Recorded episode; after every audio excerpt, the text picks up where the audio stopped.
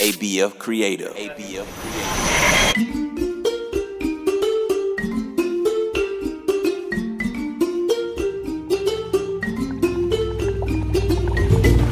Hello, my little ones. My name is Miss Jojo, and you're listening to African Folk Tales. Hop inside my magical jeep with me as we explore African lands where animals talk and people fly.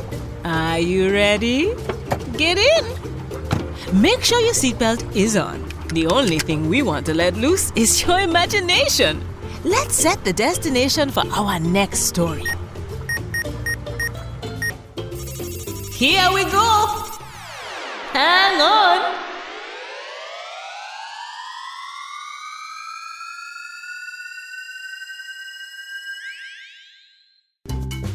Today, our magic jeep brings us to a beautiful town where we'll meet Frog and his new friend.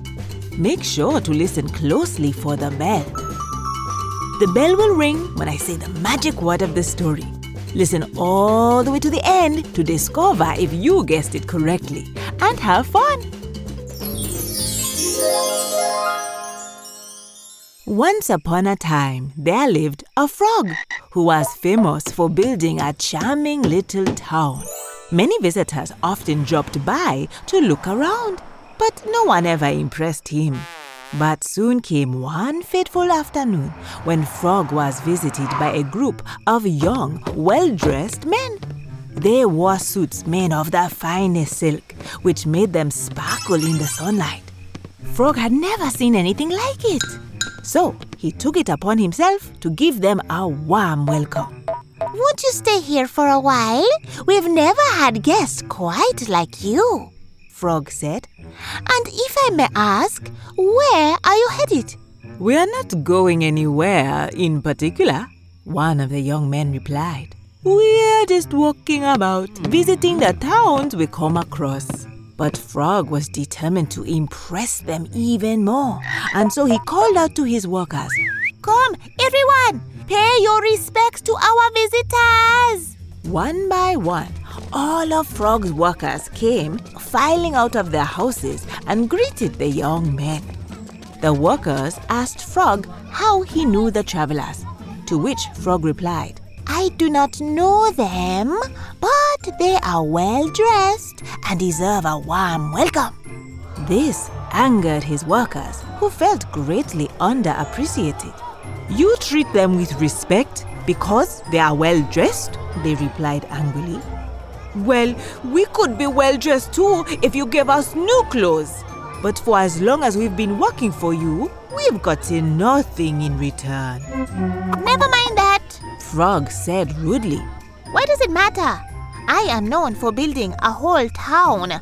You should be proud to be members of it. Oh, yes, answered the workers angrily. You are well known, but we are the ones who work and farm. We have no clothes, only rags, which is why you don't respect us like those who are well dressed. Frog was suddenly at a loss for words. A great wave of shame washed over him as the words finally sank in. They are not wrong. I couldn't have built this town without them. So the least I can do is make sure they have nice clothes to wear. Frog then turned to the group of dazzling young men and asked where and how he could buy clothing like theirs. In response, they told Frog that if he carried some peanuts to Boma village, he could buy plenty there. And the road was not difficult to find if he followed the river. Frog was very pleased to hear this. So he held a great feast for his guests and told each of his workers to bring him a large basket of peanuts in the morning. As the chief of this town, I feel ashamed that my workers have had no new clothes since I hired them, he said, and I plan to fix this straight away. The next morning, the peanuts were brought and tied into a large bundle for Frog to carry. After food was prepared for the journey, Frog then started on his way. I'll be back in a few days, He told his workers. Please take care of the town while I'm gone. On the third day of his trip, Frog reached a large baobab tree that had fallen across the road. Just as he was questioning how he would jump over it with such short legs, a voice said, If you are a strong man, please put down your bundle and help. This tree fell on me, and I've been stuck like this for 20 days. The second frog heard this. He immediately set down his load and wiggled his way under that tree. Then he took a large gulp of air and swelled until he could finally lift the trunk up. As soon as he'd done so, a large snake slithered out and thanked Frog for his help. But just as Frog was about to go on his way, the snake caught him by the leg. Get ready to be swallowed, he hissed, flashing his long fangs. Why would you swallow me? Frog exclaimed. I could have charged you for the help, but instead I did it for free. So please let me go on my way to Boma. While the two were arguing about this, an antelope arrived. He was asked to take a side, but after hearing the full details, Antelope grew fearful. Frog is right, but if I choose him, Snake will swallow me instead, he thought to himself. So the antelope sided with the mean spirited snake. Snake, of course, was very pleased to hear this. He let out a long, excited hiss. Do you hear that? He told Frog. Get ready now. I'm about to swallow you. Antelope would have chosen me if it wasn't afraid of you. Frog said angrily. Just ask another person. As luck would have it, a fox soon arrived on the scene. Having noticed all the commotion, he too wanted to hear about the matter.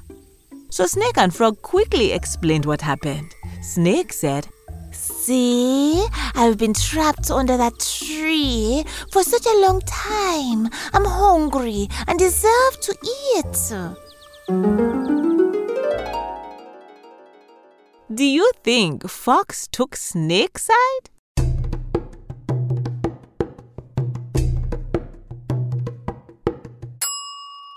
If you said no, you're right.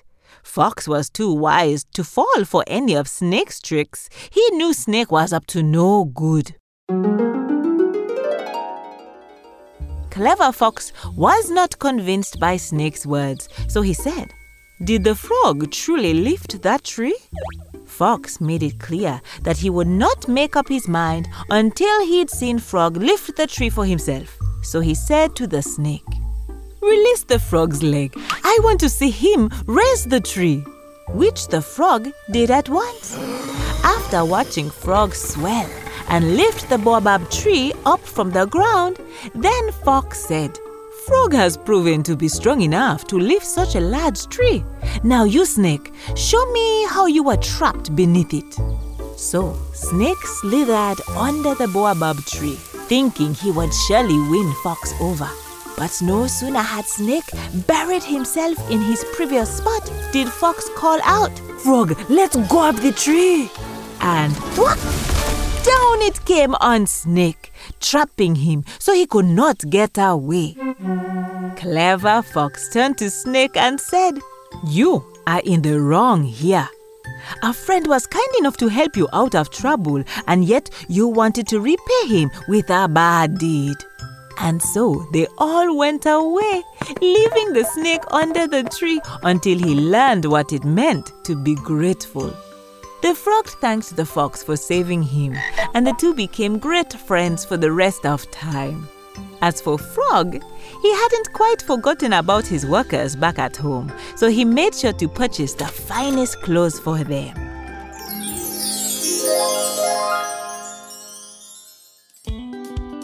The moral of the story is that we should always treat others with kindness and respect, especially when they go out of their way to help us. If we ever come across a situation where we see someone being treated badly, it's also important for us to speak up about it. Did you hear the bell? Did you discover the magic word of the story? If you said swelled, You're right. Swell is spelled S W E L L. If something swells, it puffs up and grows larger in size. Frogs often swell up so that they can look big and scary when they are in danger. But they can also make themselves swell so that they can communicate with each other. For taking this trip with me today. I can't wait for you to travel to the next story with me. African Folktales is produced by ABF Creative. To learn more about the show, go to abfc.co slash folktales. If you loved this show, then tell someone you know. Our magical Jeep journeys are more fun when you can bring your friends along. Thanks for listening. Bye!